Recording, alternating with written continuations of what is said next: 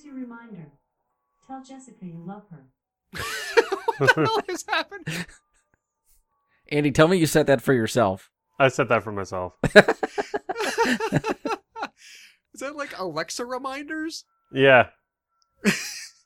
Now, I so I don't know how those really work. Does that does that going off count as Jess hearing you tell her that Oh you no, love her? no. Yeah, I don't know if you guys noticed, but I, I always like get up and use the bathroom around seven. Yeah, I have. Yeah, that's that's me doing the reminder. Not that I really need a reminder. I just thought it was fun. I thought I couldn't. I was. I couldn't tell what would be funnier if you had to remind yourself, or if she said it for you, Yeah, so that she would remind you. Insert quarter for next reminder.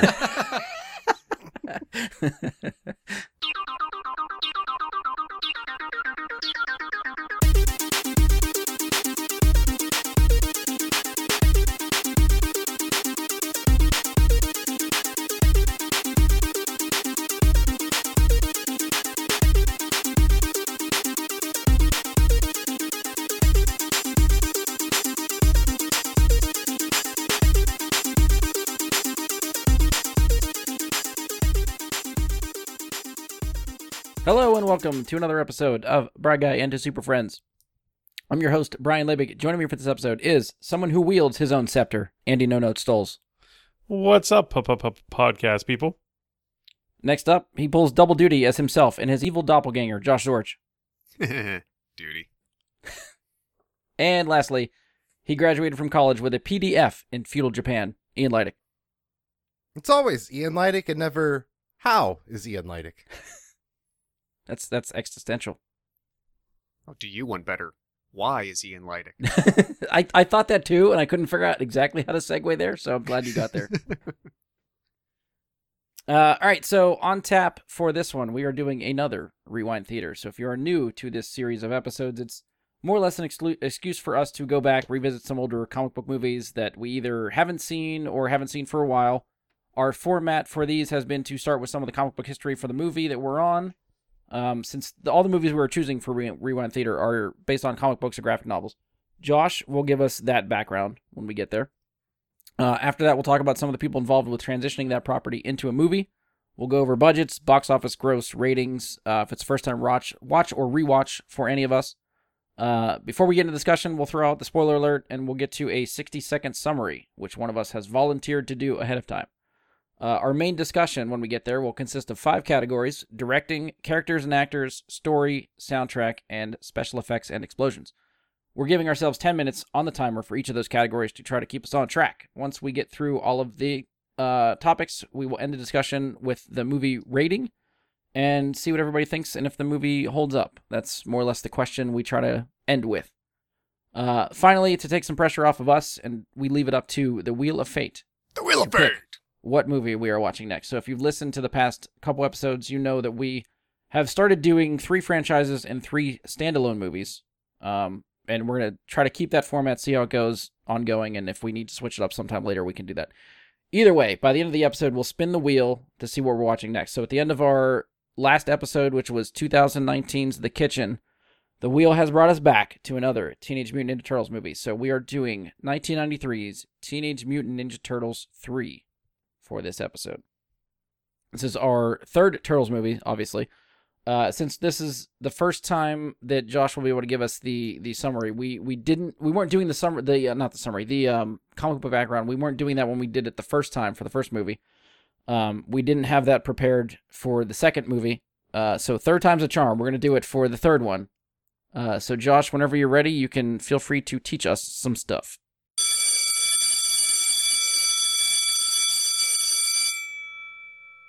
That was very generous of you to also say we didn't have it ready and not throw me under the bus there. It's a, it's appreciated, Brian. L- live and die by the group. That's why you're a super host. Gentlemen, the Turtles of the Teenage Mutant Ninja variety, created by Kevin Eastman and Peter Laird in 1984, bought by Viacom in 2009, published National Comics for 30 years. Since its inception, has spawned six theatrical films, five television series, several live tour entertainment experiences, numerous video games, and a wide range of price to own toys and merchandise.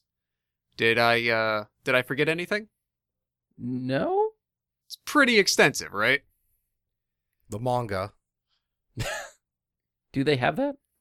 Yeah, they made a manga based on this movie in Japan. Wait, this one specifically, not any other yeah, ones, just because this this one. one takes place in Japan. Yeah. It, it it definitely isn't that wasn't you know obviously entirely comprehensive but it just initially gives you you know the the first impression of how far reaching this IP was able to go over over so long.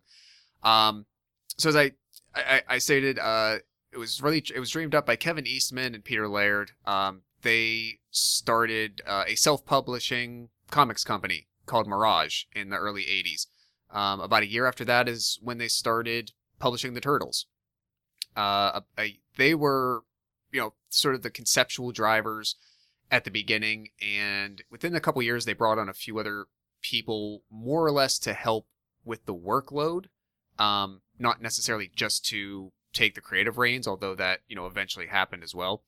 So, as far as I can tell, within say two years, there's there's a core group of about six creators, uh, Eastman and Laird, along with letterer Steve Le- Levinge or Steve Le- Le- Levine, perhaps, um, that joined in '84 as well. The year after that, Ryan Brown comes on as an anchor, and in '86, Jim Lawson joins as a uh, another artist, a penciler, and then cover painter Michael Dooney. And it seemed like, uh, from what I could see, the core group of these six really were the driving force on the property for uh, a, good number of years. The the comic did run for the most part for almost 30 years. Uh, towards the end, there were definite big gaps in between issue releases. Um, but the as far as I can see, the last new direct comic of the Teenage Mutant Ninja Turtles was published in 2014, which is way later than I would have guessed. Um, as I mentioned in the beginning, uh, current ownership of the IP does belong to Viacom. Uh, it, it, from what I could see, it looked like um, by that point, um, I think Eastman may have either uh, maybe bought out his partner or to some degree, um, but it seemed like the way it was characterized is that the sale of the IP to to Viacom and, and more specifically really to Nickelodeon under that branch um, was uh, facilitated by him. And then the same year, Mirage Comics themselves actually shut down. Um, so after Oh, okay. like 35 years, they were they were just done. I Um, feel like I remember too or the two 25, 25 creators sort of having us like not getting along at some point, like diverging and not really talking for a while. But I don't remember what the rift was. Wasn't it the mature content? I thought. Like when the Ninja, when the Ninja Turtles originally came out, it was it was very like it was almost gory. Yeah, Mhm. I, that I remember. Yeah, And so I think one of them was like, well, if we're gonna get this to each American household, like we need to sort of kidify it, you know. And the other one was like, no, gore, you know, like this is this is what we're in it for. There was I you guys some of you at least probably watched this. Wasn't there an episode of I think it was the Toys That Made Us or yes, that's the That- one that that's was jogging my Turtles? memory. Yeah, um because I know they did a couple series. They did movies that made us. I forget if they did television shows, but I know they did movies and toys. And I think it Yeah. was toys that they did an episode on the turtles, and some of that background I believe was covered at that point. That one of the creators, seeing the success of adapting it in a kid-friendly cartoon way, you know, saw the commercialization and and and the potential that that gave. And yes, the there there was butting of heads with the other creator in, in wanting to keep the material. I mean, and, and I think honestly, since we're talking about the films, that manifests directly in the tone difference between the first two movies. oh yeah, for sure. You know, you could easily say that is is a actual visual illustration of that. Um, the comics, even though you know there's a 30 year history, the overall number of issues is actually far less, I think, than one would suspect exists for that kind of time frame. Um, as volume one of Turtles is considered. That ran from 1984 to 93, and that had the biggest, um, the, the most turnout in them. So there's 62 issues along that uh, nine year stretch. The next two years, Volume 2 comes out, uh, starts in late 93 to 95. That's only 13. 96 to 99 is Volume 3. That's 23 issues. And then from 2001 to 2014, only 32 issues were ever published in, you know, a 13 to 14 year gap there uh, or stretch. So all in all, there's, you know, really only about 120, 130 issues of Ninja Turtles. Are those that's only published under Mirage? I believe so, yeah. Okay. Because there's a new label publishing current, like ongoing Turtles right now. Uh, IDW. Correct. They're up to issue 116 as of this month. because they're the they're the like I've gotten some comics from them that they do the cross like I've got like Ghostbusters and Turtles crossing over, and I know that was an Yeah, IDW the- the- comic. Yeah, they also did a couple years ago the Batman Turtles Yes, crossover. yes, Yeah. yeah, because I knew that was newer stuff. So okay, that makes sense. Mm-hmm. And that probably came with the split, uh, you know, as, as as terms of the acquisition by Viacom. Eventually, they also, you know, they really just bought the the the, the IP entirely outright. Mhm. You know, they Yeah. own it all. the- so eventually, IDW didn't off. start publishing it till two years after the IP sale. yeah, that makes that makes sense. Um, as far as the basis of the world itself, um, there there's a few sources that I was able to dig up in which the creators routinely uh, cite several specific types of other existing um, properties that they kind of admit that they just melded together. They took elements of them and, and, and put them together. Um, one, the most direct and simplest one to pull is around that time, like late 70s, early 80s, Marvel's New Mutants. And they just basically borrowed the simple idea of mutation and what can we do with that, what, what occurs to us. They're young. Um, that element definitely comes from from that side of it. Uh, there's a Canadian comic created by cartoonist Dave Sim called Cerebus, C E R E B U S, um, that ran. This is pretty incredible. It was a comic book, ran from 1977 to 2004. Pretty Wow. impressive. Yeah. Um, about a the main character is an anthropomorphic aardvark. So they had been familiar with it for seven years by that point, six, seven years. And so they just anthropomorphize a different animal, yeah. several different animals. Um, then the next two are, are interesting to me, I think. Um, they they both have Frank Miller uh, draws to them and, and ties. The the third piece here is uh, a property called Ronin. This is a six issue limited series written and drawn by Miller and um, colored uh, by, by somebody else. Ran in 1983 and 1984, and I think this is where the samurai shogun idea of mashing that culture up with a modern American metropolis comes from. Uh, then maybe to some the most well-known connection is Marvel's Daredevil. Um, Hmm. Stylistically, also pulling from Frank Miller. Um, if you look at things like uh, Sin City and his his own stuff that he prefers to illustrate, that he also writes, that is entirely his style.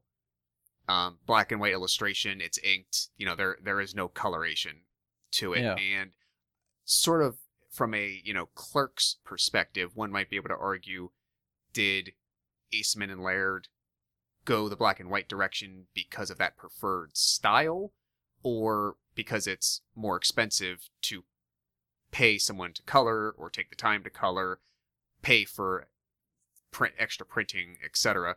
So there might be a little bit of a debate there, but at least stylistically, from those sources, you can kind of see where they're drawing from. Um, this research also helped clarify some things for me. I, in the last couple of years, came to think that the ooze that creates the turtles and, and Splinter was actually in in the minds of the storytellers directly citing the incident of Matt Murdock being blinded as a child and that the exact same chemical incident actually leached Oh. into the sewer and exposed them. And I Yeah. I should have known better and looked into it because I always thought there's like they were not part of Marvel. There's no way Right, they would have been allowed to get away with that. So they spun it a little bit and they they kind of ripped it off in a, in a way, but um so so the origin story for Daredevil is that he's a young child. He's uh you know just walking through his neighborhood through the city uh, uh you know of Hell's Kitchen. There's a chemical truck that is involved in an accident. Something goes wrong. Chemicals are released from the truck. They expose uh they his eyes get exposed to them. It blinds him but gives him ex- uh, enhanced other senses. Um, on the turtle side of it, um, they their their story is set up where and and, and we're gonna tie this to the next detail. An old blind man with a walking stick is walking across the street. A he doesn't see that a a, a, a big heavy truck is coming. A man tackles him out of the way, causing the truck to swerve. The, the the motion of the truck releases a canister of chemical, which hits that man who saved the blind man, hits him in the face, in the eyes, injures him, but doesn't do anything to him in the way that, that it did Matt Murdock. yeah. But then that canister somehow deflects off of the man's head and hits a young boy who just walked out of a pet shop, witnessing the whole thing, who is holding a fishbowl, effectively, with four baby turtles. The canister hits the fishbowl, shatters it. They all get swept down into the sewer grate right below. The canister breaks. Turtles in the sewer. Ooze on the sewer. And it's all told from Splinter's perspective Mhm. Uh, that he just happened to be around to witness it. So there's your creation of the turtles. So they took some parallels and they basically, yeah, it's kind of ripped it off in a way. I guess you could maybe say that they, you know, paid tribute to it by doing that, but they're really lucky they didn't get sued. Yeah, I don't think I realized it was that close to the Daredevil origin. Yeah, I mean, and and the other things that they just lifted directly, um, there is a character named a blind man in Daredevil named Stick. hmm You have a blind man with a stick crossing the road in the Turtles.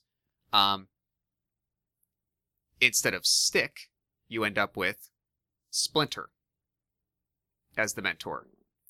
And the easiest one, of course, in the Daredevil, you have the secret ninja organization from Asia called The Hand. And in the Turtles, you end up with the Foot. I don't think I ever put that connection together either. but it's so That- obvious when you say it. But it, yeah, didn't Th- think about that ever. those two I had heard a couple of years ago, probably as I got more familiar with Daredevil itself, more more or less from getting into like the Netflix show and whatnot. Um, but yeah, that's I think as much of the relevant background as, as I think we'll get. I tried to honestly find if there was anything that would state whether any direct storylines or or comics influenced Ninja Turtles three, and nothing was speaking to it except, and and I say this loosely there's a couple trivia points shared on IMDb trivia that point to some storylines, um, specifically one called it's like a two issue arc, I guess you'll call it, called Masks, uh, in which a character called Renet R E N E T travels back to feudal Japan to fight evil shogun, and there's samurai battles and whatnot, and like there's a time scepter mentioned from another uh, another user. Um, but I'm gonna take that with a grain of salt, just because I, like I said, I, like basic research searches didn't directly quote these things, um, and Right. I don't have access to the comic books themselves to verify that, but uh, could be the case. Um, Fair. Last thing I'll wrap up with is: Do you guys remember eh, when when I saw this description again of the the turtles' uh, origin story, and and the article I found actually had like they copied the comic book page with it, so it's kind of giving you the narrative with the pictures along it, and it's so it's describing the canister flies off, the truck that swerves hits the guy in the head, somehow then makes it like before it hits the ground, hits this fishbowl that this kid is holding, breaks and, and everything ensues. That reminded me of something that I've not thought of since I was seven years old. Which is, I'm pretty sure that in the cartoon, one of the first episodes, maybe even the first one, of the original cartoon, uh, because they obviously, there's some imagery to that that they're not going to put in a kid's show and they're going to adapt and whatnot. I'm pretty sure that the way that they explain that whole scene is that a dumb little boy walks out of a pet shop and literally trips on the sidewalk two steps outside the door, falls on his face, and the, the fishbowl just breaks on the sewer grate and the turtles are lost. And that's it. Yeah, see, I, I feel like I have some sort of mental imagery of a of a cartoon looking kid with a fishbowl of turtles. But that's as far as my memory goes. So I don't remember what either one of those could work for me. Like either one I feel like would fit, but I don't know I don't remember how it goes without watching the show. Same, and I don't know if it's available. Users, if you or listeners, if you have access to the original Turtles cartoon anywhere, do us a favor, throw on the first episode and tell me uh, if I'm completely misremembering this. Granted, I probably haven't those, seen like- it in 30 years, but One of those things where like we're not sure if our memory creates it for us to fill in the gap or if it actually ever happened and we're actually had seen that at one point or another. very true. And I just if, if I'm if I'm even remotely on base, just the the image of this, I, I- I'm sorry, kind of dim, pathetic little kid, where like the whole thing gets boiled down to a dumb child trips on the cement two seconds after leaving the pet shop with the turtles he just bought, and that's how they explain how it all happened. Yeah, I feel like I'm not going to do it now because we're recording, but maybe after the show, I will try to just YouTube like Turtles origin cartoon and see if that pops up on YouTube or something like that. Mm-hmm. Um, all right, so that wraps your comic book, right? We'll transition It to does. movie stuff. Okay. Uh, all right. So who was involved with transitioning this property into this movie? So we have Stuart Gillard is the director and sole writer for this movie. Oh, I Uh, knew it. IMDb does not list a lot of movies that he's directed, but he has directed a lot of TV, uh, including episodes of Charmed, uh, the original and the reboot, uh, Oh, 90210, Jane the Virgin, uh, and Beauty and the Beast were some of his longest running. And this is not like in any way affiliated affiliated with the Disney property. This is this is the CW version of Beauty and the Beast. So he was allowed to work after this. Yes, yes, he was. But but but as we saw, some of the writers and director of the first two turtles were not. yes, I mean he hasn't done really movies since this Still. movie. Yeah, those people had nothing professionally Yeah. after that. That feels like a little bit of an imbalance to me, but I mean, writing credits, he only has one other credit after this movie. And that's another TV series for which he wrote two episodes. That's it. So mm, so writing definitely went down the hill after this.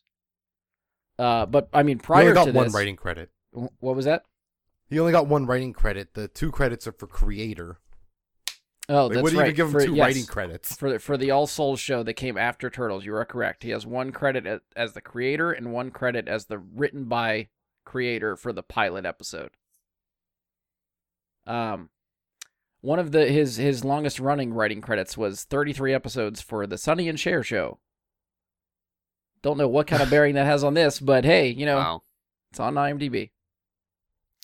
Uh, so the cast for this movie includes, uh, and I'm going to butcher this guy's name again, uh, Elias Koteas. Does that sound correct? I guess as close as we'll ever get. Okay. So he was not in Turtles 2. He was absent from Turtles 2. We got Keno. So now we lost Keno and we got him back as Casey Jones. And he's pulling double, double duty as Casey Jones and Whit, uh, which I think actually makes him the top billed actor in this movie. he shows up in the credits as the top top cast member. Top of the call sheet. Yeah. Uh, Paige Turco returns as April from the last movie. Um, Stuart Wilson is there as Walker the baddie. Uh, Sab Shimono as Lord Nor- Nor- Norinaga. Uh, Vivian Wu as Mitsu. And the Turtles all have two people associated with them. One for the, the acting and the costume and then voice. So Leonardo is Mark Caso and Brian Tochi as the voice. Raphael's Matt Hill and Tim Kelleher as the voice. Donatello Jim Raposa and Corey Feldman as the voice. Uh, Michelangelo David Fraser and Robbie Rist as the voice. James Murray is the new Splinter, different Splinter I think from the last two movies. Um, and I also noticed that, like I tried to keep a running tally at this, but the the names changed so much that I couldn't really keep track of it. Trying to s- bounce around between the tabs of IMDb, but the freaking actors for the Turtles change so often and are so inconsistent in a lot of these movies. Um, Raph, I think, has been the most inconsistent out of all three. He has had he has never had the same actor in costume or voice for any one of these movies so far. Really? It has changed every movie. Um, Huh. and the guy that did the first in the first movie, which as I was trying to poke around, Josh Pius, Pius, uh, he did the. Apparently, they have him listed as the actor and voice for Raph for TMNT One, and apparently came down with claustrophobia from wearing the suit and did not come back after that. Just between the weight of being encased in that thing, and he just could not handle it. Wow. Okay. Th- that's shocking. Then I would say the person, like the voice actor that does Secret of the Ooze for Raphael, does a really good impression of that Yes. guy from the first one. Because I noticed one of the first things I noticed was Raph sounds different in this movie. Oh, horribly. So that that would be a reason why. So Raph is never the same. I think some of the voices for the turtles largely stay the same. I think Brian Tochi I think was Leonardo for all three. Feldman was Donatello for the first one, not the second one, but came back for this one. And I think Robbie Rist was the voice of Michelangelo for all three. But I think the like the the actors that were in the suits I think vary. Um, and as far as the film's budget, now Josh, we were sort of texting about this as you know, I guess as you were watching. So I'll lead with the budgets for the first two movies, and then you guys can let me know what you think the guess is for this movie. So Mhm. the budget for Teenage Mutant Ninja Turtles one, thirteen point five million dollars. The budget for Secret of the Ooze, twenty-five million dollars. So any guesses for Teenage Mutant Ninja Turtles three? 15 million. 20 million. Andy says 20. An- Josh? Um, it can't have been more, but maybe they tried to go big and failed. um, I couldn't tell from your, your text if you were trying to figure out, like, if you were saying that this movie sh- should not have a big budget or you thought it might be a bigger budget. I mean, I initially the intent was it looked it looked way cheaper. way the frick cheaper. There's like one and a half sets. Um but like I said, sometimes they overblow their money thinking they're doing bigger things and it just doesn't look like that because they wasted a bunch. But um 13 to 25, I'll go f- 14. Uh, Andy was the closest. 21 million. Ooh, I was really close. Uh, so any guesses for worldwide box office for this movie? And again, I'll give the refresher. So TMNT 1 domestically made 135 million. Worldwide ended at 202. TMNT 2 did not release internationally. So domestic and worldwide are the same. That is 78.6 million dollars. So it fell le- I mean worldwide it made you know less than half of what it did for the first one and these were a year apart so the whole point i think of turtles 2 was hey we need to capitalize on what is happening with turtles right now it's a hot brand get the next movie out as soon as possible to make some more money off of this stuff that obviously did not work so how do you think this one did compared to those two Did it release internationally? Also true. Yes, three Turtles three did not go international, so worldwide would be whatever. I guess whatever the domestic is. 40. Uh, 22. Andy? I'm gonna say thirty. Uh, Ian was closest this time, forty-two million dollars. Oh, they're wow. lucky. So it is all the three of these movies are incrementally going down.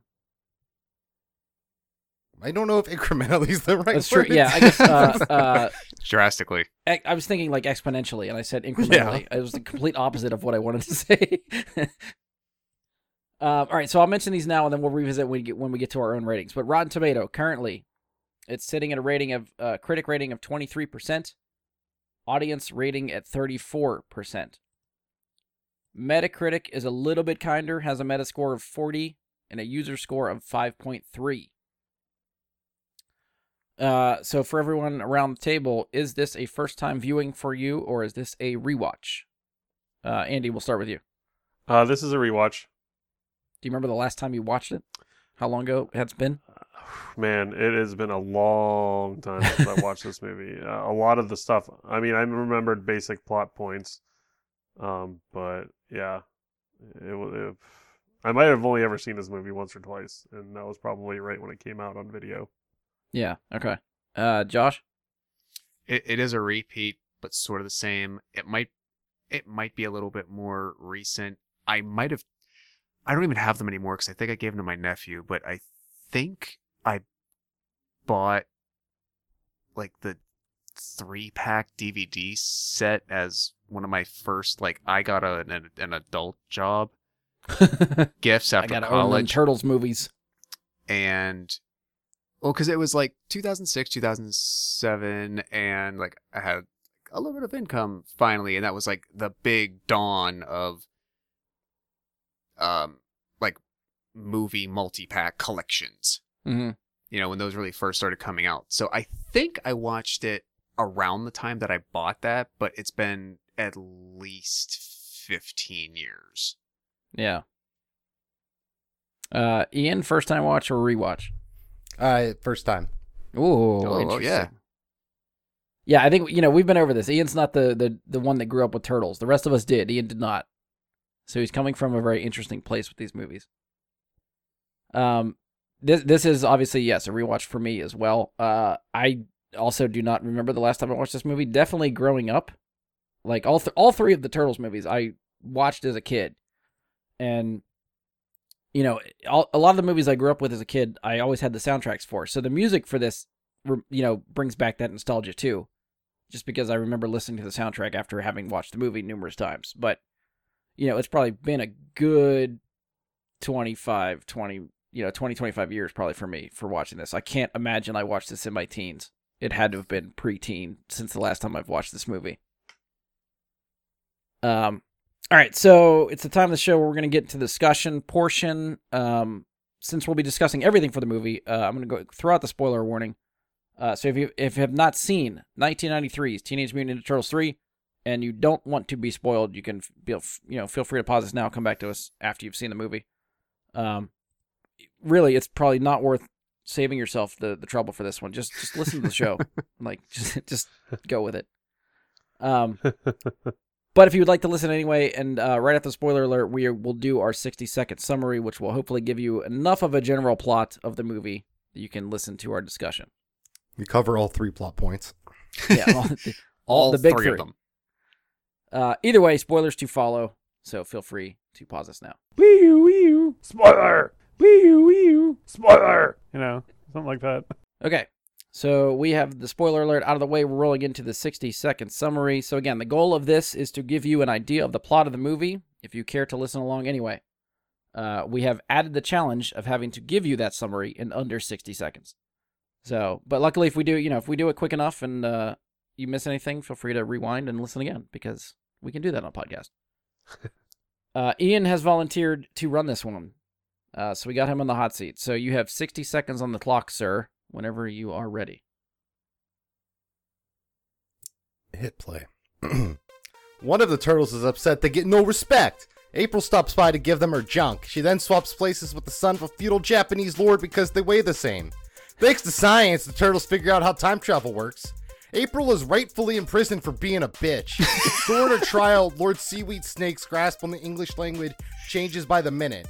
After figuring out quantum mechanics, the turtles time travel into a battle. Mikey is lost during battle because he doesn't know how to ride a horse. April is easily rescued by three brothers. The brothers then save the peasant village who is rebelling against Lord Seaweed Snake. The Lord decides to buy guns from Walker, Lo- Walker London Ranger. Walker alters, alters the deal, which he later alters further. The scepter is at the peasant village, hidden so the turtles have to fight. Feudal Casey steals April and the scepter. Lord Seaweed Snake is defeated and Walker falls into a green screen with no splash effect. Everyone switches back and um, we end once again on a splinter joke. Well done. Thank you. with no splash effect. I was gonna bring that up because that was so painfully obvious to me. Oh this god, time. it was so bad. oh, that was great. Good job.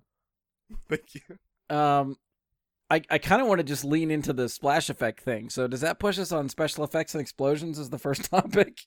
Yeah, Let's so that that whole end scene because let's get to zero out of ten on explosions. it, I thought I was gonna give it a real score because um Whit, Ka- who who's feudal Casey, cuts cuts cuts the rope on a on a uh what are they called? Uh, Catapult. flying ma- Catapult, not a trebuchet, a catapult, which is not used in the battle up until this point, Right. and it's aimed at the ocean. and it, it shoots off a flaming rock, I guess, that's been on fire this whole time, aimed at the ocean to hit this pool that then doesn't explode. Nor does it knock- break or anything. Yeah. it's like knocks shake Walker into the balance. water. Who literally falls into like the most obvious green screen effect I think we've seen in rewind theater history. and then you hear a splash noise and Walker's no longer seen, but there's no splash. He There's literally- nothing to indicate visually he is now underwater. he literally disappears through like a Looney Tunes hole. Like it just Yeah. appears and he wipes away and then comes back. Just there's water. It was the oddest fucking thing, especially because like I don't know how they fucked up filming a catapult, but they had to like use slow motion to capture it. like almost they had to edit it into post because they didn't have the camera set up right to catch it. it was the weirdest fucking thing. I kind of love how like the whole time he's like cutting the rope for the catapult, and you're like, oh, here he goes. This guy's gonna get hit with that rock, and it doesn't even hit the guy. It hits the pole. It's like, oh, misdirection. and it's only there because he goes back up to get his fucking birds. Yep. Those damn birds were his downfall. I mean, they they set that up like a couple times. So you know, he goes back to get the bird once or twice already. So the pi- when he finally does it in that final part, it totally makes sense. it's like so such a weird like comedy bit they keep trying to do with these movies especially like this one had it the worst but i guess that's a different category but like fuck Like, why did he have to keep going back up there it was just weird other special effects there weren't money there was the cannonball that somehow destroyed multiple pieces of armor even though it seemed like it wasn't aimed to destroy the armor like that Yeah. and it, just shook the armor off it didn't explode the sticks that was holding up the armor it, it it set off like a uh, a chain reaction. Did you see? It was like, Like- yeah yeah, It was like it was like you shot a cannonball into a row of dominoes, but they were armor. yeah. It made Fucking zero dumb sense. as shit. Like- Like, That might be the They- best explosion in the movie. and it doesn't even explode. Yeah. and it's horrible. Yeah, Like even the cannonball shooting out of the cannon creates less smoke than smoking that cigar would have caused. and then the turtles looked fine. I guess that's a special effect. They, No. Ugh, no, no, they- I thought they looked fucking horrible. Yeah, well, I, I feel like you're not remembering the other two movies. They didn't Oh. look much worse. No, they looked way worse than this. Like the way only worse. worst thing is like their eyes creeped me out in this one. I Well- think But I- yeah, I think that's the thing. I think I think as a costume, I think you know, as a puppet costume thing, they they look good. I'm with Ian. I think they still look fine compared to the other movies. They look freaky as hell. Just I think it's the eyes. I think the eyes freak me out. I, I went the opposite way. I think I'm with Andy. Uh, I don't know if it's the same reason. Um, I remember when we did Swamp Thing 2, one of the pluses that we gave that was that the Swamp Thing suit looked way better Yes. than the first movie because the first movie just looked like rubber pieces on a person. That is exactly what these looked like this time. Yeah. Uh, eh, eh, the the the the outfits, whatever, like the the construction, the fabrication of the costumes, and the control. I, I will say that the this one had the best articulation available in the face Yeah. to, yeah, to but express, but it was done in a really strange way, and the rest of the costume just absolutely looked like a rubber costume. It didn't look like a thing at all. I thought I, I thought the suits themselves looked way better in. Actually, I think the, the suits in the first movie looked the best. Yeah. Um, I think it's to a me, lighting to thing. me, the uh, the effects on on the face and the talking, it almost looked like the old school um, uh, Rudolph the Red-Nosed Reindeer, like stop motion claymation type stuff. Mm. To me, it was really jerky and like almost Yeah. like a f- almost like a flip page, and I, I didn't care for it. It freaked me out. Sarah said that multiple times that there's like the one part I forget who's doing it. It might be towards the end. Leonardo is like comforting somebody, or but she he just saved some, uh, something. Uh, the little the little kid. I guess so. Yeah, and the like, they don't show the like what the kid's uh, reaction is, but the look on Leonardo's face as he's like cradling this child like is He so looks like some kind of weird molester. Yeah. he does like their Okay, whole thing about like That's oh not they're out of place for the turtles. hey now, you watch your They- tongue. said like the the whole culture's spin on them like oh they're demons because they're yeah they kind of look like it i absolutely get that um i Yeah. think splinter looked effing horrible Oh, my he- god he you know what like he a looked Chuck like? E. cheese animatronic Exactly. He looks like he looked like the, he was going to whip out a banjo and start singing about using tokens Yes. and eating pizza.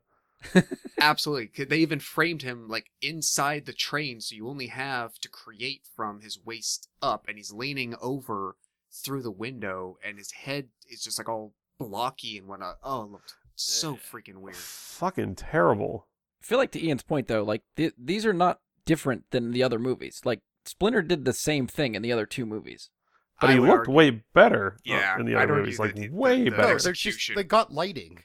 Yeah. This now takes place in the light. I think that's, what a lot of the problem. Is that this is in the daytime. These are in well lit areas, so every little flaw that these costumes and puppets had the first two movies that were bathed in darkness and well hidden. I I will I will challenge on this one point. Briefly pop your movies in, pull them up on HBO Max, whatever. Look at just the sh- the the creature design for Splinter. In the first two movies, his face at least looks like it has the correct snout shape Mhm. of a rat. This one, his entire face is a block, Hmm. Okay. and it looks goddamn weird. Well, I think. I mean, this- obviously, he looks the best for the first. I think they all look the best for the first movie. I will agree to that. Um, Splinter, especially because you finally get like full body shots of Splinter in that movie because he actually has stuff to do in that movie.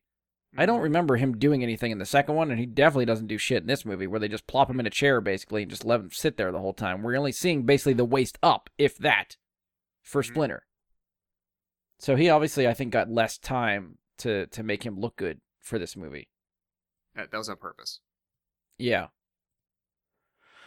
Um, and I think you know, to someone's point about the the costume changing, and I didn't notice it. I don't think between one and two, but as I was doing some like gathering information for this movie, I had started to see like screenshots and stuff of the first movie and the turtles themselves. The design of the turtles changed, I think, from one to two, but I noticed it a lot more in this one from what the first movie looks like. Just the shape of their head. I think they they felt more unique in the first one. In this one, they just feel like the same turtle, but just different colors every every one.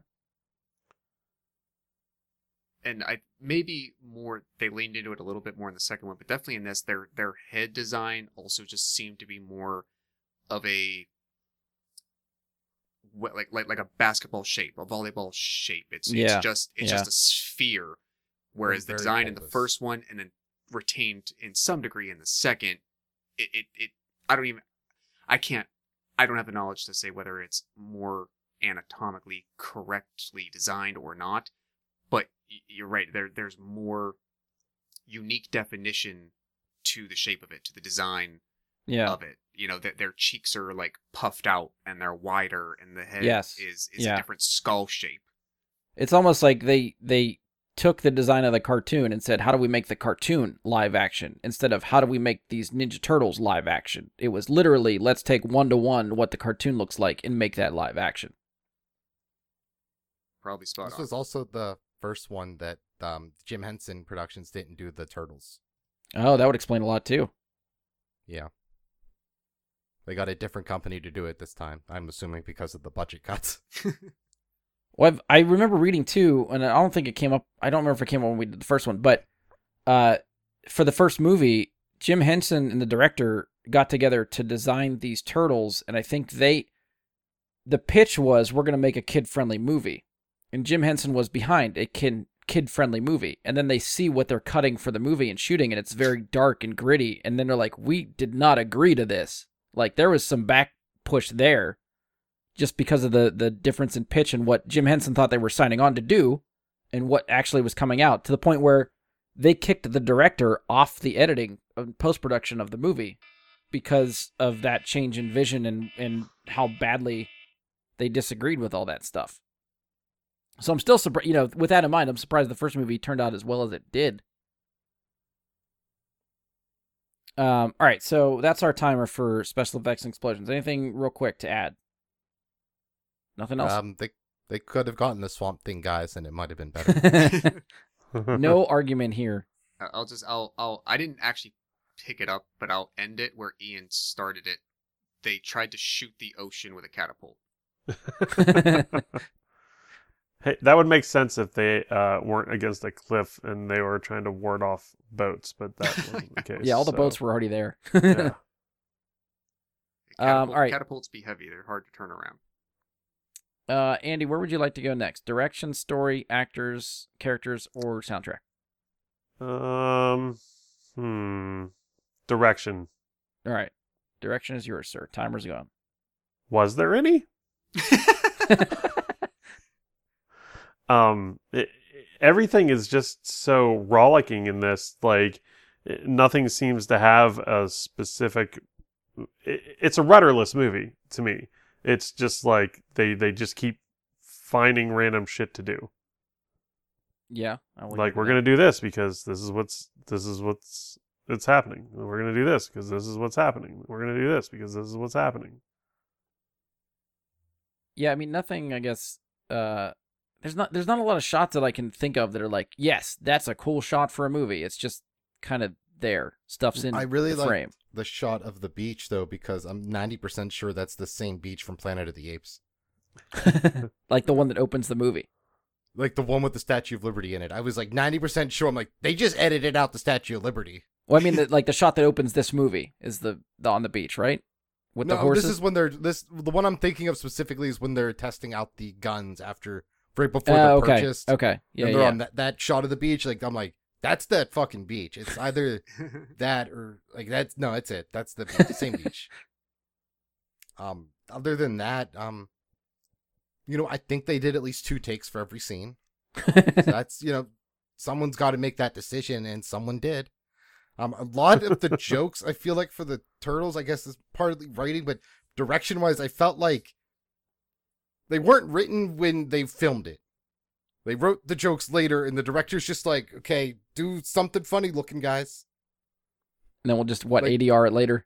Yeah, like there was some very, there was like a couple very specific ones where like mouths don't move because they at that time filming it there wasn't a line there. That happened more than once. Um, I think these fights actually might be the best fights directed in the whole series. Honestly, I thought the same thing. Yeah, I was gonna bring that up. Like uh, barely like- the first one again is I think hurt from that in how dark it was. It's kind of hard to see, and I also don't think those those are the worst costumes for movement in. Yeah, And we also know that from people almost dying filming that movie. Yeah.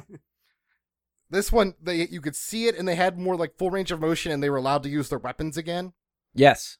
Yes. which was a big thing. Some And- of, some of so- them were. Michelangelo never used his nunchucks once. Not once. That is also true. Yes. I'm also not sure he knows how at this point. I, I usually I- I- use like Leo is my is my barometer. Like if Leo's Yeah. whipping out the swords and trying to slice people with them. Granted, he doesn't slice anyone with them, but he is using them in a fight, which is He- more than we got in Turtles 2. I'm, he I'm used gonna, them a lot. Yeah. I'm gonna cut in there on on that point because I specifically wrote down because we pointed it out in the other two movies. Yes, Leo does use his swords defensively, defensive, defensively. You never see him strike a blow with them, and more than that, in a movie where one side of the the characters, if you will, one side is an army of swords. That is their primary weapon. So you have a turtle, one of one of your main protagonists, fighting with two swords against an entire army is your opponent with swords, and not one freaking person is shown to be hurt or killed in any way with swords. Yeah, no one gets stabbed, no one gets There's- sliced. There's not even no like gets punched in the face. Well, There's, like- Leonardo tells Yoshi no one's gonna die. no, no, that was Raphael. He didn't break his. Uh, what? Who cares? Who gives a shit? But um, so the, I guess the other thing I'm thinking about that now, the very beginning of the movie when Kenshi is trying to escape, that is the worst goddamn sword fight I've ever seen in my life. Yes. Though. Yes. Oh, that when they're on on the horses? horseback. That's terrible. Like I don't think anyone has ever fought like that ever, except to film this movie. And I love how they end it with like, "Okay, you're captured now. Come with us." And they just lead the horse away. It's like, "Jump off the horse." No, no, he literally says you're gonna have to kill me, and then they just grab the reins of his horse, and he's captured. That's all they do. I, I yeah, there's a lot of like plot point decisions that are just like, "What? How?" Yeah. Yeah, that was the very first note I wrote down. Just worst quote sword fight ever. Yeah. It's the worst choreography for a conflict ever.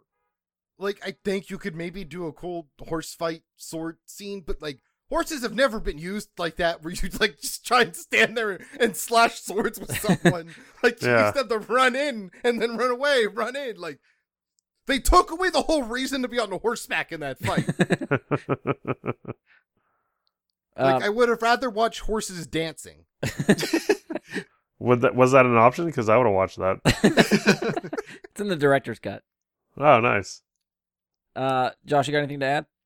Uh, I do. So this is where most of my like random, oh, the, like these moments were just weird choices type thing. Overall, I'll say there was, and I don't know why. It, it felt like their goal was to be as finger on the pulse with pop culture in Yeah. their zingers as possible. Um, Can you call them zingers? Really? I, I mean, whatever they like, they tried to make like, uh, you know, Mikey busts out of the, the the the house that's on fire with the kid and makes a backdraft joke. He does. Kurt Russell, eat your heart. Who the frick is gonna remember backdraft?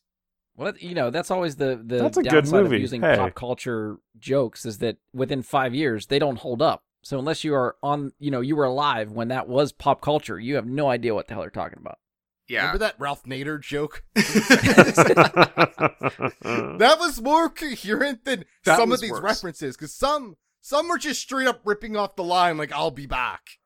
Uh, All right, there that was there one- was there was one joke that I actually laughed at in this movie, and that was uh when Donatello hits the bell and he's like, "That name rings a bell." Oh, I did chuckle at that also. Yes. The, the only Only jokes I thing, everything else was an eye roll. Like the one I really liked was when Casey said when the guy started fighting that that was close enough for him for hockey. For hockey, I like yeah. that. Yeah, I was like, yeah, I get that. Oh, the one, the the the pop culture name drop they did for the for Lord Norkana, the- whatever the guy, the the Chinese bad guy. Norinaga. Yeah, Whatever. they called him an actor's name, Wayne Newton. When he said, "Oh, it's Wayne Newton," I was like, "Oh, that's I got that. That's I like that." I will say that. Yes, I I did chuckle with that. Because then I Uh, couldn't not see Wayne Newton the whole rest of the movie. Uh, very late in the game, Donnie makes an Addams family joke where he says, "What like were you expecting the Addams family?" And like the banter that I think one of the other brothers replies with for no reason is you hear him say good one. It wasn't. It was not. It was terrible. it was not I do good love that like every It's crappy one liner the the brothers in the back are just like high fiving each other like that was great. like yeah uh then Like, there was the, the, weirdest one for me was when they said like with- with- they use a different scepter to travel through time. It might make them go somewhere else. And he's like, "What if we end up in Godzilla land?" I And did I'm catch like, "Are the we not in name drop. Japan? Are we not in Japan right now?" That's when I got confused, wondering if I had stopped paying attention at some point. yeah no and i then, had the and then same, I guess same moment this might be direction two. So they mentioned like English people forcing trade open, but then Walker's not dressed dressed like an Englishman. yeah, he's like dressed more like French, French. rogue to me. yeah. Yeah. yeah he looks old timey that's good enough for kids Captain Hook esque motherfucker. like, wait, they why did they do a Captain Hook joke now? Now that I'm thinking about it. Yeah, Peter Pan's timeless. Let's go. Like that and the like his his hench his henches are just like generic. They could have been in the Pirates like they had that Yeah. Pirates of the Caribbean outfit going on. Um, all right, so we got a minute 15 on the timer, so I want to make sure Josh gets in here. Yeah, I got a couple more. Um, so it they it was weird that they also put in a swing joke. Oh, for that- Yes. that, that, you know that Super Wayne's weird. World hype at the time. I, I mean, they kind of toyed with the notion, but not really in the first two. But this one just flat out was like, okay, the species want to these turtles want to have sex with April, and it's very obvious that by the end, Michelangelo wants to stay in the history, historical past of feudal Japan and have a relationship and probably sex with Mitsu. yes. That's that's weird. That's weird. And he also knows like she wants to date Kenshi because he told her. He guessed that. He guessed that. Yeah. And like towards the end, when she when he's basically saying like, "No, you can't stay here," because then he can't come back, and he's like, "Oh, well, I I mean, is that a, does that bother you?" I mean, technically, he could have stayed there because the first time travel, Kenshi comes back and Mikey's stuck there. Kenshi replaced April. Right, but his his position on the matter was, "Oh, I guess so. You want your human boyfriend back? Oh, who's- right, yeah, yeah. Who's your species?" uh, when real quick, when when Donnie is asse- uh, analyzing the scepter, he throws out math words that don't make sense at all. Flanger, flanger, what, what was the one? and he throws out like, "Oh, I take the cosine of the what he says, the reverse integer."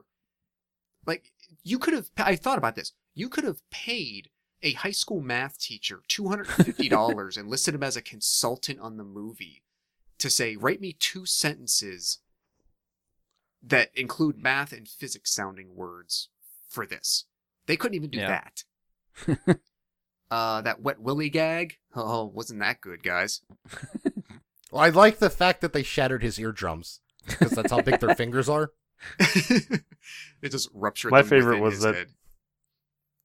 My favorite was that they gave him a complex that he did it to himself. Yeah. really scarred him for life. Yeah. Uh, where and now I mean, you guys remember how glowing I talked about the first Turtles movie. I defended Mm-hmm. that in many many ways, but once the circus music was used, when the Japanese transplants were fighting, playing hockey with Casey, that jumped the shark for me. Like I was out.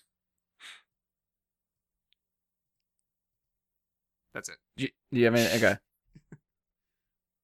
Um, Ian, where do you want to go next? Story, actors, characters, Yes, or soundtrack? Story, because Story. because we just brought it up here with um how Kenshi now time travels with someone else. With that means that April weighs the same as the turtles, because as we know, time travel is based on weight. You can travel through time and switch places if they weigh the same as you. So April weighs as much as one of those turtles. That tracks. Because the guys that the turtles switched with are the same size as her and Kenshi. Mhm. They're not bigger fat people Right. that would be Okay. the same weight as, as a hum- humongous turtle. So yeah, I guess didn't get the whole weight thing, but like, you know, every movie has their own time travel rules, so fine, Did we'll let it this one? slide. I, I think that was the rule. Yeah, that- that the was it. yeah. But Weigh the but same they in- broke in it midnight. immediately. Well, not to mention, you know, they they like when they first get there, like Mikey puts on shorts because he's like, I don't want the dudes to show up naked, and then the guys that are going back, like the samurais that go back later, try to get to what they started with, like basically get down to their like, uh, you know, knapsack looking thing that they were in. Mhm. The one guy puts the shorts on, and then teleports out to the feudal Japan, comes back wearing the shorts, and walks out the door past everybody. So they've broken the rule of like no clothes, time travel with you. That dude definitely just walked out with some 90s shorts into feudal Japan. Well, it's that it, the weird thing for me with that is like the the guys that aren't wearing pants, I think are supposed to be like it's kind of like a fundoshi they're supposed to be wearing, which is like kind of what the sumo guys wear. Yeah, yeah, yeah. But theirs for some reason have this chest piece, which all I can think about, I'm like, are you only allowed to show like so many male nipples at once? like what was the I just I've never seen it like that clothing shown with a chest part like attached to it. Like for the life of me couldn't figure out why they went there. yeah, my, I guess like I guess it was Yeah, only to give the impression, perhaps, that what they actually were wearing calls to mind the idea of,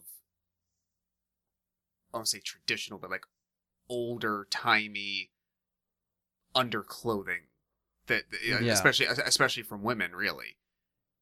Just so it didn't Wait. seem like the kids are seeing these men in something that looks like just like they're in their underwear.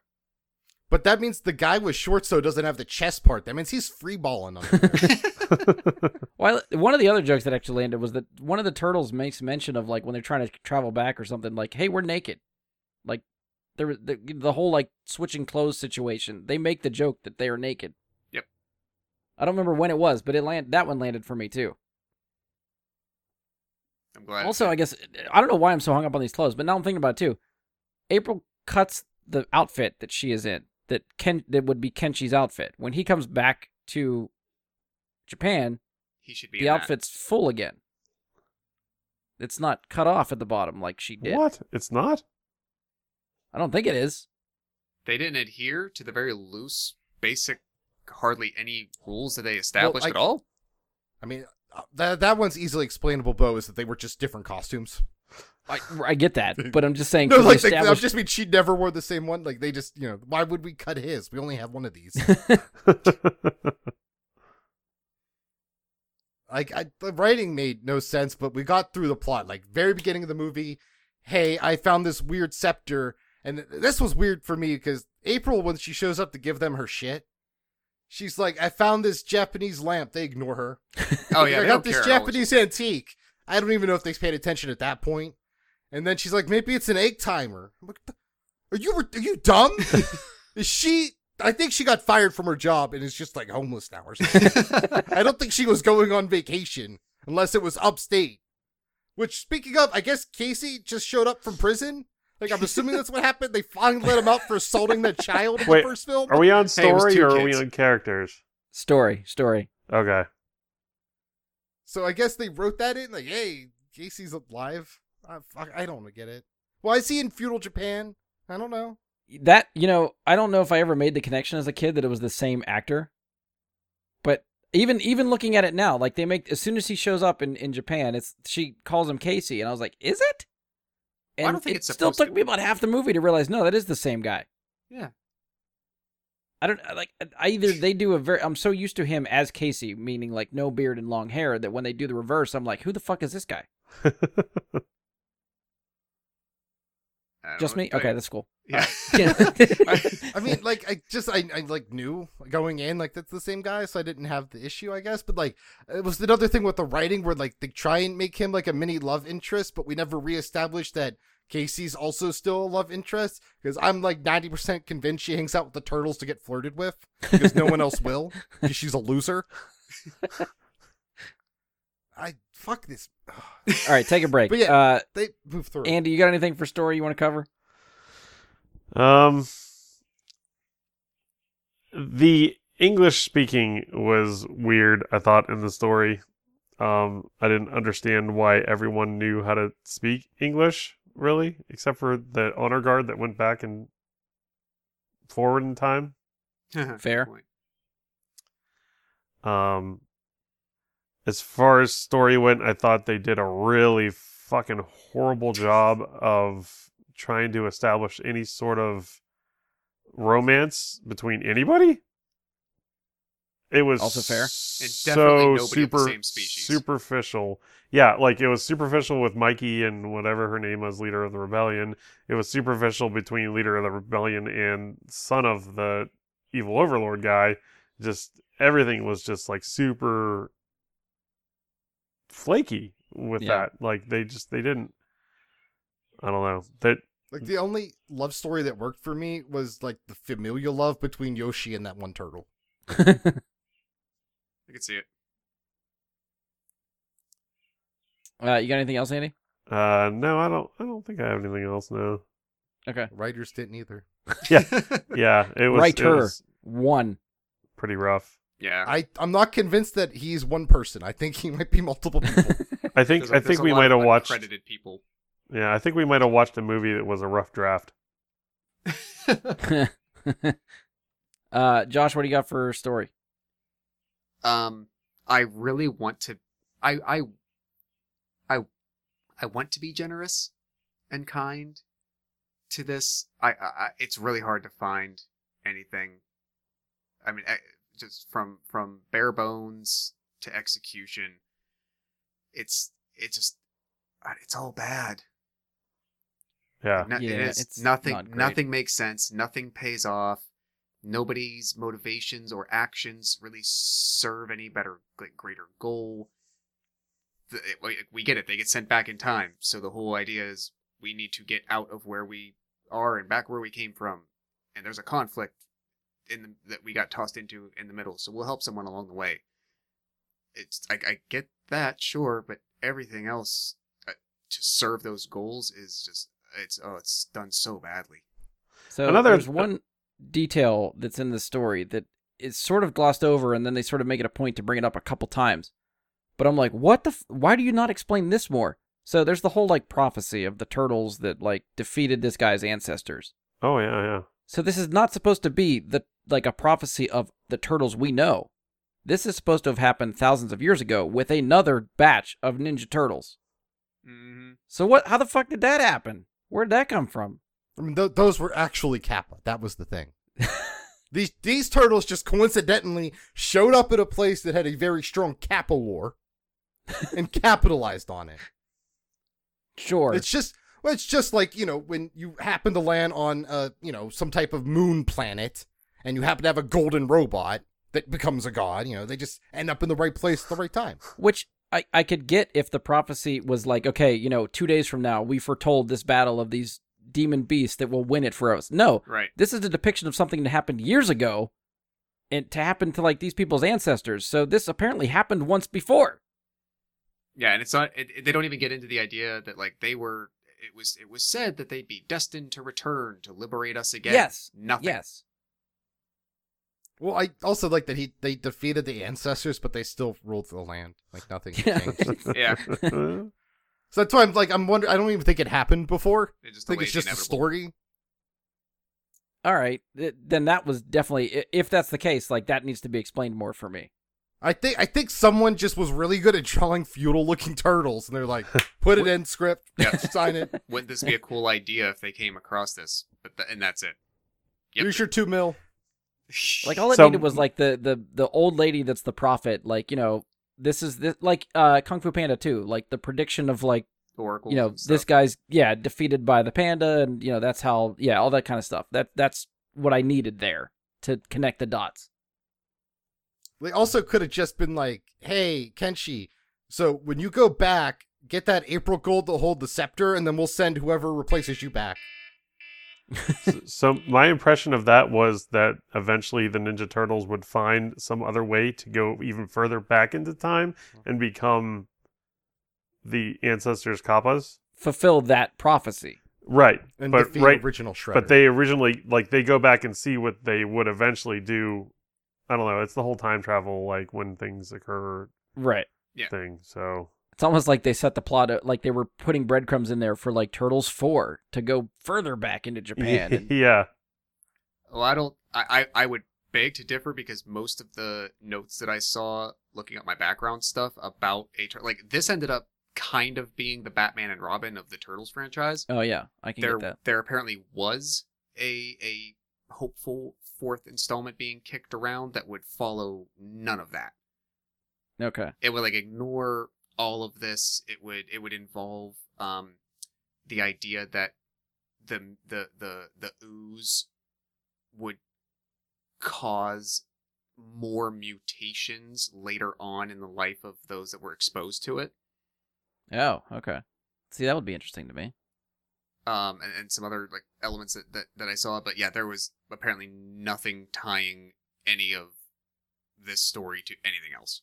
So, granted, I didn't spend a lot of time trying to Google it, but one of the things I was interested about was I want to know the backstory of the making of this movie, not the first one or the second one. I want to know like why things were decided upon for this movie, why this story came up.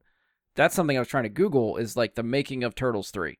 Every time I tried to type in the making every it just catches the making of a Teenage Mutant Turtles movie and it kept passing me along to the first movie. I kept finding all these articles about the first movie, nothing about this one. Because So- I think the weirdest thing it. for me is Yeah. that like this didn't get an international release because they use a lot of people who go on to become kind of like prominent Chinese actors. So it almost felt like they chose them specifically for that market. But I guess we're not maybe in a time period where the Chinese market's that strong yet, but Which would it just felt weird. which would make sense because the second movie didn't get an international release so they maybe they mm-hmm. wanted to lean into that and like you said put a bunch of japanese chinese people in the cast them in the movies to try to hit that market and then they still didn't get it Because like Mitsu still acts to this day in Mhm. China. nice okay uh so where are we at actors and characters or soundtrack um josh what do you want to go with Uh, actors, characters. okay I Take it, sir. was I, I I did I had to look it up in the first five minutes just to confirm. I was happy that Corey Feldman was back as Donatello. Uh, the, his change from one to two from the voice was as drastic as Raphael's from one and two to to this. Like it was so standout noticeable. Um, I- Really? I, didn't even notice it wasn't the Feldster in the second one until we talked about it after like when we recorded. oh really? I thought it was ex- I thought the voice sounded perfect. I was like, yeah, it's Feldman. Yeah. Oh no, to me, absolutely one hundred like 180 degrees different to me. Um, he like he has that such like even at that point in his life, like that like signature like froggy, raspy tone to him. Um, other than that, uh, I mean, I was again, I was happy to that. I was happy to see Elias Koteas back. Like Casey Jones walks in a room with you know that I hate to say it, like that feathered hair and those fingerless leather gloves, and you're like, this dude's a badass. Okay, uh, while I'm going to interject here a little bit, if you don't mind. Um, while I liked seeing him in the movie, his characters, plural, did not get anything to do. Nope. i was going to make that point yes Right. It's I like agree. The, the ne- point, neither ne- neither one needed to be in the movie. Neither one. so the point that I made about it was while I was happy to have Casey Jones back in the movie, given what he was ultimately given to do or really not do, how much extra do you think they threw at Elias Koteas? Like I feel like he was an afterthought. Like they started building the story and they're like but he's top billed. this Yeah. yeah. Because that was probably I wouldn't be surprised part of the contract negotiation. You want me back? I'm a fan favorite. I'm the face of Casey Jones. The rest of this is shit. Give me a little bump in money probably and put me at the top. I feel like when he showed up in the movie and you start to realize he's just relegated to a babysitter, I Uh-huh. made a note. How did they get him back? Because this role is terrible. Yep. And then you start to realize, again, it took me a while, but halfway through the movie, when you realize he's pulling double duty, and then I was like, oh, okay, so they gave him more screen time. And then you look at the cast and he's top billed. I was like, okay, that makes sense. But yeah, I left with the same thought that Andy had: is he had two roles, he was top billed, and had absolutely fuck all to do. yeah. So I still don't know the answer to that question. How did they get him back? The answer is probably a truckload of money, but we don't know what that money is. Just exposure, prominence. Like, look, I'm Five- the top billed five actor grand. in a successful installment of a franchise. Right. And I mean, he's had a good career after that. One of the few. Yeah. Uh, you got anything else? Spin it to somebody else. Nope. Uh, Ian, what do you got? Actors and characters. So I, I I understand like plot wise, yeah, he doesn't have a lot to do, like Casey, but the only like fun parts of this film that aren't maybe the action sequences are when there's no turtles on screen. That's the only time this movie becomes bearable humor wise is when there's zero turtles because the turtles are just like remember the 80s like they're like they're like robot chicken in a movie that has no like tone.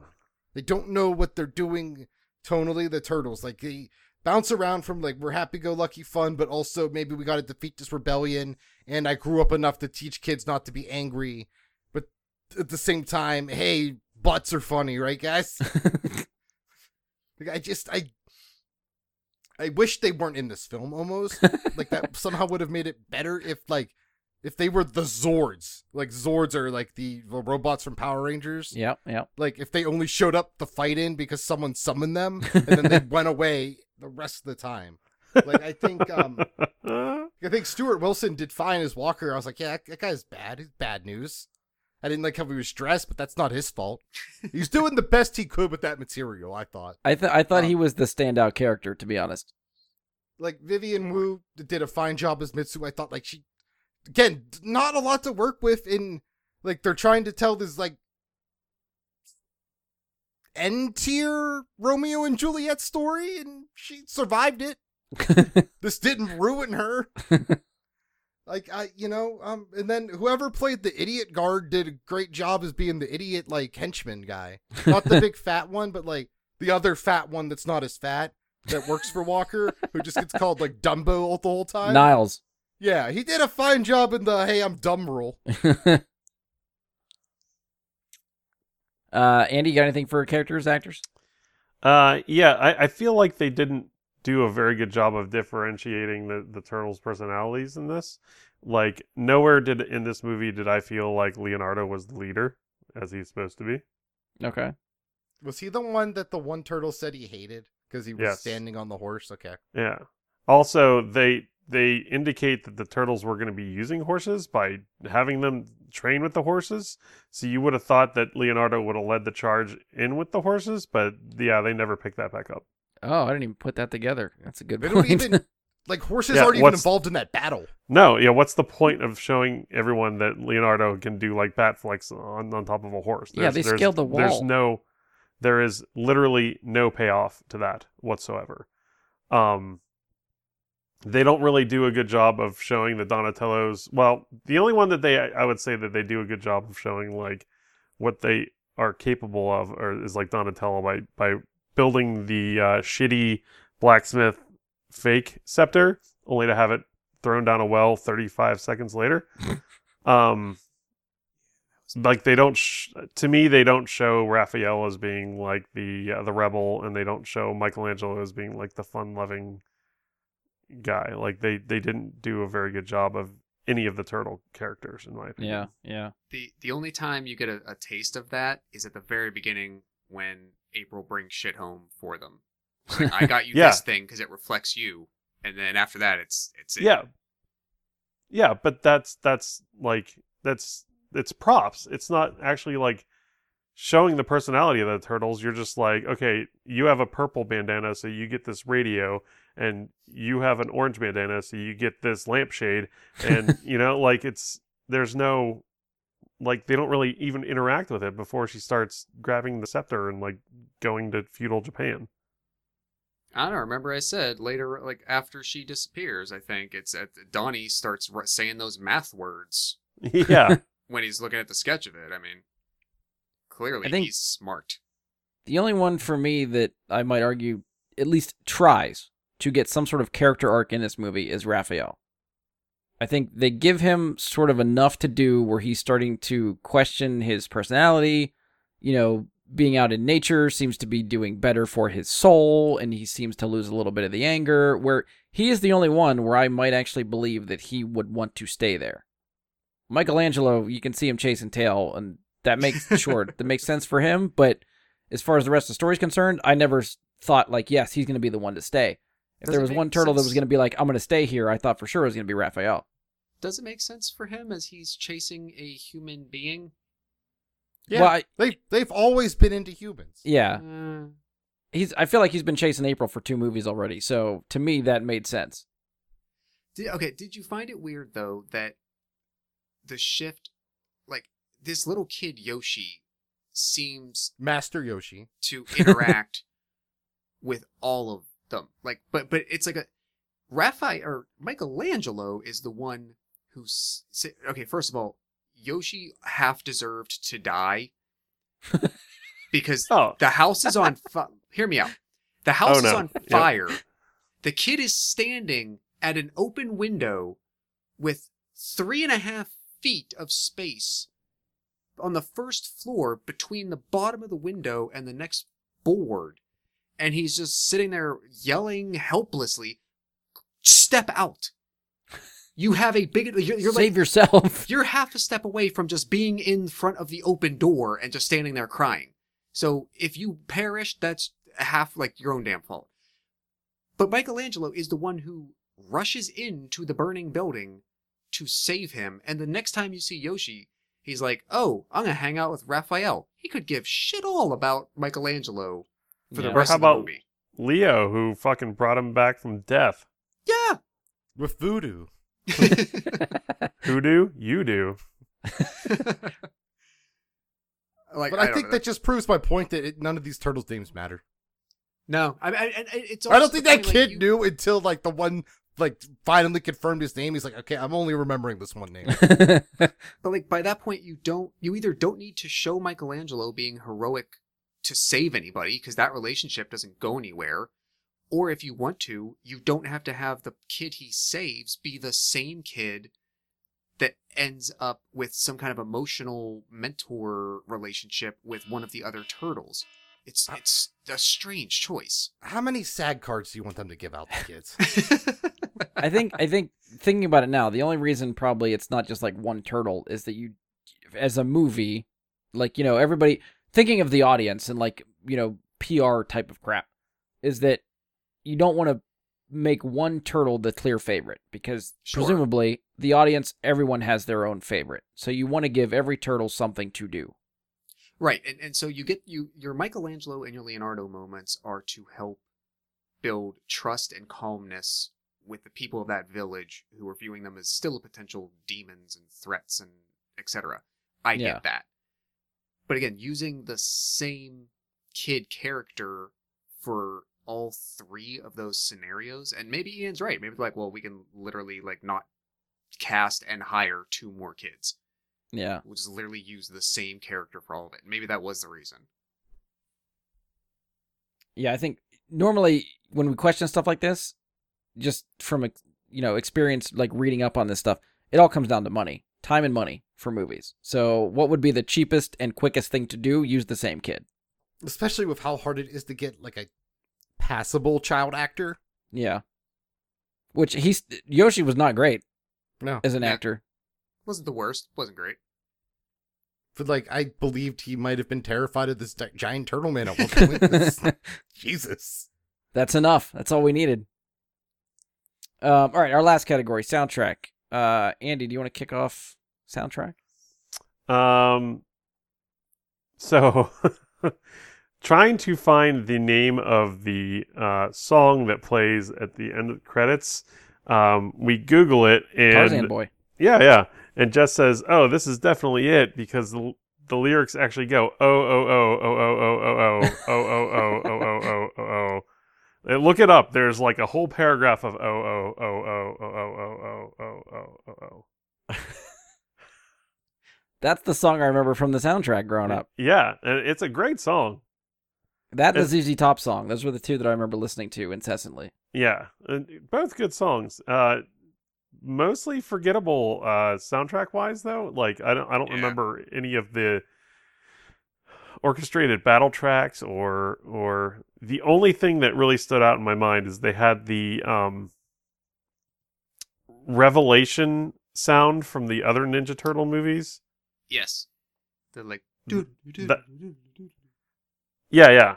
yeah, that's the only thing that I could say that that really like stood out for me as far as the the music goes. Besides like the um the commercial music that I that I obviously love. Yeah.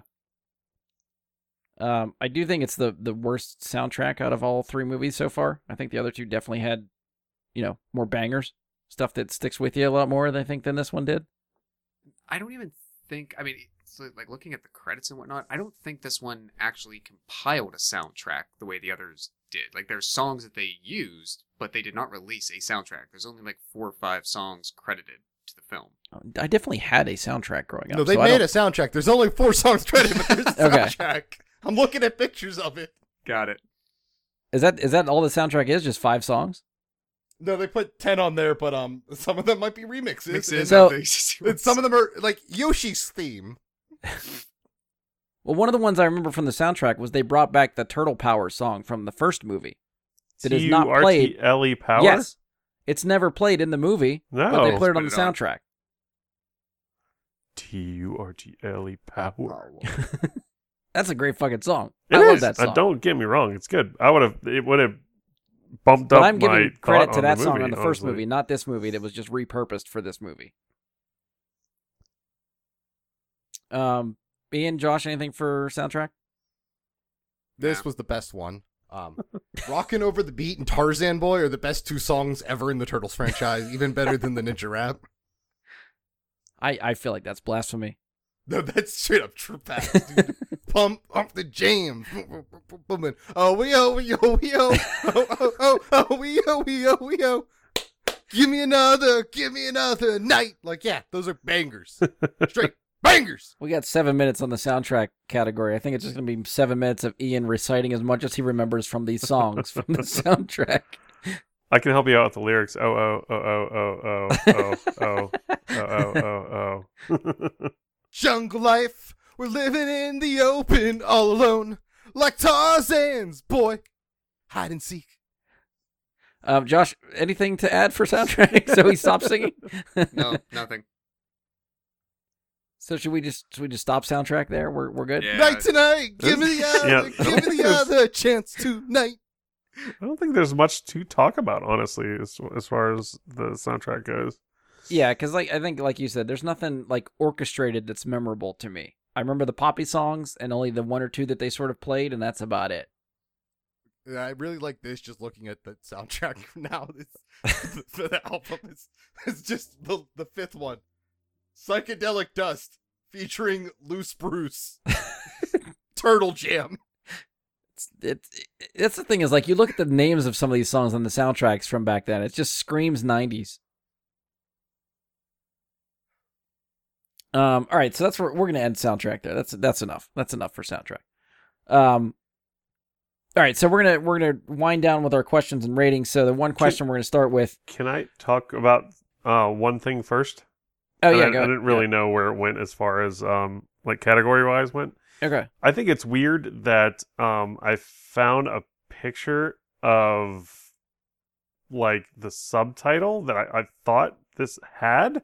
Oh yeah, we had that whole conversation about that. Yeah. Um So we, I, you know, we talked about that. I think I don't remember if we talked about it on the podcast. We definitely had that conversation off air. That everyone kind of assumed Turtles Three is called Turtles in Time. Turtles in Time. But when you Google it on like I uh, IMDb and and whatnot, you don't really see anything other than Teenage Mutant Ninja Turtles three. So 'Cause Turtles in Time is, is definitely the Super Nintendo game. It is. Yes. Yes. And I want to say it's probably a comic book arc as well. Um, I want to say Mike Bradley was saying that it's an actual story arc in the comic book. Um, but I can't remember particularly. I'm also going to point out quickly. So the the main picture for this film on IMDb right now, the tagline, not the subtitle, but a poster tagline, is Teenage Mutant Ninja Turtles 3: The Turtles Are Back! Ellipses in time. So it does appear there. However, on the same poster at the very top of it, it states Ancient Japan, 1593, without a map, without a clue, without a pizza very clearly in the opening scene of this movie, it establishes that it is 1603. oh my god, I never put that together. That's There was not a lot of attention to detail and care. someone someone got paid for this shit. Given. That's what irritates me. I, I did look into this, and just enough people have called it the Turtles in Time that that is now it's subtitled Is that sometimes. Like official like not officially, but in if you read about it, like enough people have just said it. That's what it is. That it's become a thing now. This Like, is gonna be what that whole like live die repeat type of thing. For Yeah. that No, this is isn't it? more Bernstein. Bernstein. Okay, yeah. Yeah. Okay, yeah, I could see that. So, anyways, this is Turtles in Time Okay. I just wanted to. Well, yeah, because you sent us the it picture, Andy. We we kept talking about it being. We thought it was just Teenage Mutant Ninja Turtles three. Right. We we've come to the conclusion that it was not Turtles in Time as the subtitle, and then you sent a picture from what Comcast. Yeah, I looked it up on Comcast to see if I could watch it for free on Comcast, and I couldn't. I mean, I had to pay a bunch of money for it, so I just watched it on HBO Max. But I was like, "Holy fuck, there it is! I knew it! I knew it!" You know, like I was, I was like, I was like, "Jess, put that back up. I'm going to take a picture with my cell phone. I'm going to send it to the guys on Discord." And she's like, Yeah, because the I'm picture "This- very clearly says Turtles in Turtles Time in under Time. Turtles.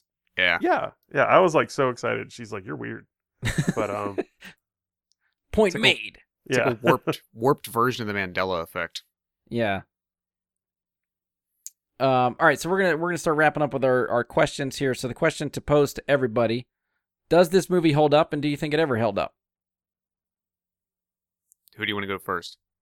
Uh, well, you asked you asked Josh. We'll go we'll go with you first. No and no.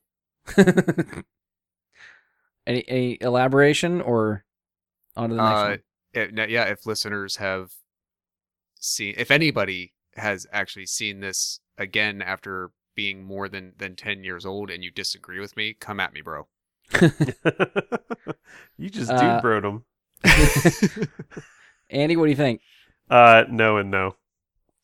Uh, I remember disliking this movie when it came out. Um, when I saw it, I'm assuming I saw it in the theater. That's just an assumption. I may not have. Maybe I saw it on like HBO or something like that. But I remember seeing it once, r- horribly disliking it, like really bad, and then like giving it another chance to be like, ah, maybe it's not that bad because maybe I just watched like the first one and the second one again. I'm like, okay, let's just do the whole fucking trilogy. And then I was like, oh, yep, nope, still fucking terrible. uh, Ian, what do you think? Oh hell yeah! This is Turtles personified. The jokes suck. The fighting gets progressively better each time. But at the end of the day, I don't know why we're here. Uh, Um, yeah, I think I'm gonna agree with uh the other the other two. It does not hold up. I don't think it ever really held up. Um, I feel like I remember again liking it as a kid, but it's just like at that stage where you liked everything as a kid because it had something you enjoyed in it. So I like the Turtles. Turtles were in a movie, so hey, it's good. But yeah, looking back as an adult, no, I don't think this was ever good, and I'm I feel bad for my parents if they took me to see this movie and I dragged them to see it a couple times because this would be one to poke your eyes out for an adult. when I worked when I was working at the movie theater a few years ago, there was a movie out called Monster Trucks about I remember that. literally monsters that somehow like took refuge and somehow then ended up like controlling trucks. And I But was not monster trucks. yeah, I think like they regular were trucks. mo- mostly they were monster trucks already to help okay, was complete Bigfoot it. in but it? I, d- I didn't actually see it, Fuck. Okay, but this is important, Josh. at one at one one night while we had this movie for two or three weeks, I I think I was taking tickets this particular night, and a dad who needs to have like a dad of the week award for this took was bringing his like I don't know five six seven eight year old kid. Uh, he could have been fifteen. I can't tell the ages anymore. Whatever. but um, this is what the kid wanted to see, and he was bringing his son to the movies. And as we're taking the tickets, they're you know they got their popcorn, they're ready to go, and uh, we direct them. Okay, it's down this this direction. Good. He's like, all right, buddy, come on, let's go see the worst movie ever made. Knew At least one he was hundred excited percent. about it. Yeah, knew hundred percent how shit it was gonna be, but he's being a good dad, taking his son. That's right. No, that's The that's kid's the gonna have third a good time time. he's seen it. Yeah. the kid's gonna have a good time, right? So that's kind of how I'm, I'm, I'm feeling that our our generation may have felt. These are our parents taking us. It's like maybe afterward Right. you realize, like, oh man, all right, it makes, yes. There's Brian. Okay, he's he's smiling. That's fine. Right. Yeah, I think We're that was have enough to for the parents. to his Yeah. teachers and see if we need to put him in different classes. for for me for me that movie was Milo and Otis, the movie about the cat and the pug. Oh yeah, yeah, yeah. I was obsessed with that movie. My my parents take me to it, and they still tell stories about how fucking terrible that movie was. You've scarred them. You've made I, an I impression. did, yeah, yeah. I made them buy the. I believe I had the VHS and everything, and they were like, "Oh God, Oh, so This you loved it. so boring." And I've watched it since, and I'm like, "Wow, this is fucking boring." Um, all right, so we're gonna get to our ratings out of ten. So again, I'm gonna refresh with the uh, Rotten Tomatoes and Metacritic ratings. So Rotten Tomato, the movie is currently sitting at a critic rating of 23% and an audience of 34%. Metacritic is a little bit higher, Metascore at 40, user score 5.3. Do you agree, disagree with those scores, and what is your rating out of 10? Uh, Andy, we'll start with you. Uh, say the first one again. For Rotten Tomatoes, Yeah, uh, critic 23, audience 34. I agree. Um, I think the other one is probably a little inflated, in, uh, for my opinion. And I, if you recall, I, I think I rated Secret of the Ooze pretty high. It was, to me, that was the peak of the turtles for me. Um, and this, this is, this is down the well, Lassie can't find him kind of shit. Like, um, uh, I, I would say I'm right in the middle of that. I would give this a three. okay. Uh, Josh, do you agree with those scores, and what do you rate it? I I am with Andy. I, I definitely agree more with the scores from Rotten Tomatoes. Um, before I, I, I will share some re- some reviews that I came across. Uh, these are currently posted on on the Wikipedia page for this movie, but let's take them for for granted for the moment. Um, the Los Angeles Times at, at the time reviewing this movie, their reviewer says, despite mild praise for the look of the film, uh, the reviewer called the first film a fluke hit, which I would disagree with, but called this third film sequel hell.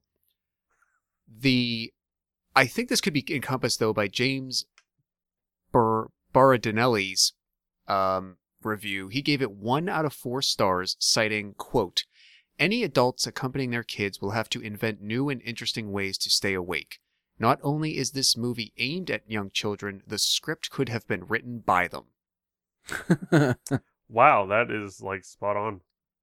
That like dude pulled no punches in that. yeah. Um I yeah, I I I- Ian, what is the lowest I've given something? it's always a good question to ask. oh, 3.5. Was that Bloodshot or Venom? Uh, it's Return of Swamp Thing. Return of Swamp Thing. Okay. Um, I did make the point that Swamp Thing looked better in that than these costumes. So, yeah, I'm, I'm gonna I'm, I'll go with a three on this as well.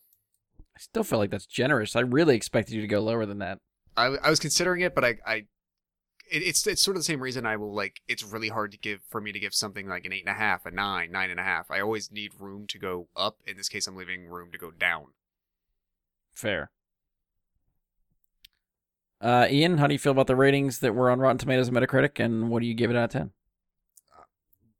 As we always know, the, these people get it exactly right. They know exactly what they're doing. There's no bias. There's no magic manipulation happening. This is just purely accurate information.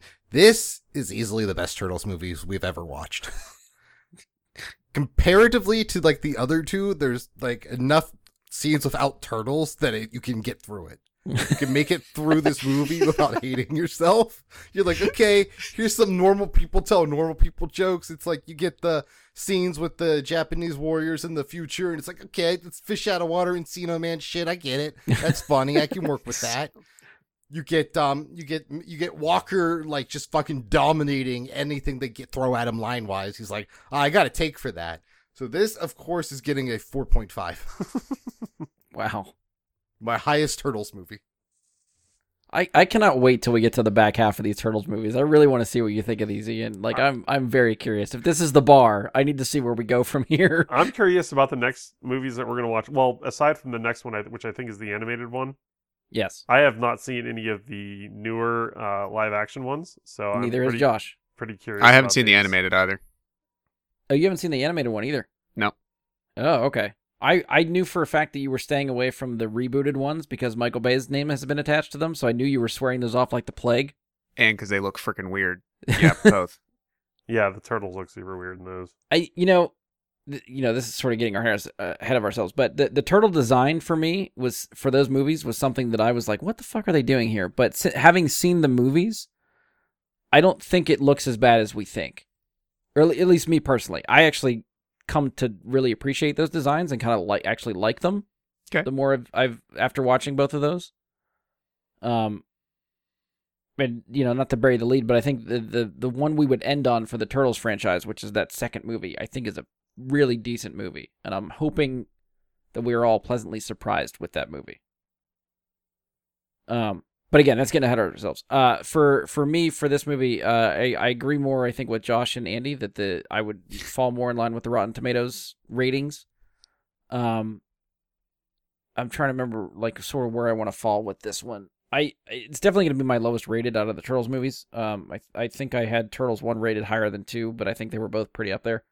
Um, there's not a lot to like here. Um, I can pick out very little things here and there. Like you know, Ian and I sort of talked about the fight scenes. I think wide shots for being able to see the the turtles actually fight people. I appreciate. Um, using weapons in fights. I appreciate. Uh, more Casey Jones is always good. Um, but the the story itself is crap. Oh, the, yeah, the, and the guy that played Walker, I thought he more or less stole the show as far as like line delivery and like someone actually trying to act in a movie. I thought he did pretty good. Um, Because he was the only one that- trying to act. yes, true. He also might have been the only one classically trained. Or trained. Period. Um, but yeah, I think I'm gonna. I'm still gonna end up on the low side. I think I'm gonna give this a, a two point five for this one. Wow. Yeah. It's I, I I always come down to story. I think if the story can really hold me, but there's no story here. Like this is just move along from point A to point There's B. a without- magic egg timer that sends people into the past. It's it very might be enough for for you, Ian. I need a little bit more for my story. Um, okay, so that's where we end for Turtles three. Uh, it's time for us to go to the Wheel of Fate. The Wheel of Fate. Uh, so as I mentioned earlier, like I, I do every time we do one of these, we're we're changing up the wheel a bit over the last couple weeks. So we're doing three franchises and three standalone movies now. Um, again, the idea has always been to try to keep a variety going forward. Um, and again, if we need to revamp and change some things, we can always adapt that sometime later. So we're gonna let this ride for a little while and see how this goes. Um, since we went back to the last Turtles movie last week after the kitchen, so we went to Turtles three, got picked. Uh, the wheel stay the same. That's another franchise that we got picked last week, so franchise stays on the board until we get through it. So as we mentioned, we still have three other Turtle movies to go. So until that all Turtles movies are or we've seen, it stays on the board. Uh, our three standalone movies for right now are Valerian and the City of a Thousand Planets, Supergirl, and Speed Racer. Uh, our three franchises, Turtles is still there, Ghost Rider is on the board, and Ghost in the Shell is on the board.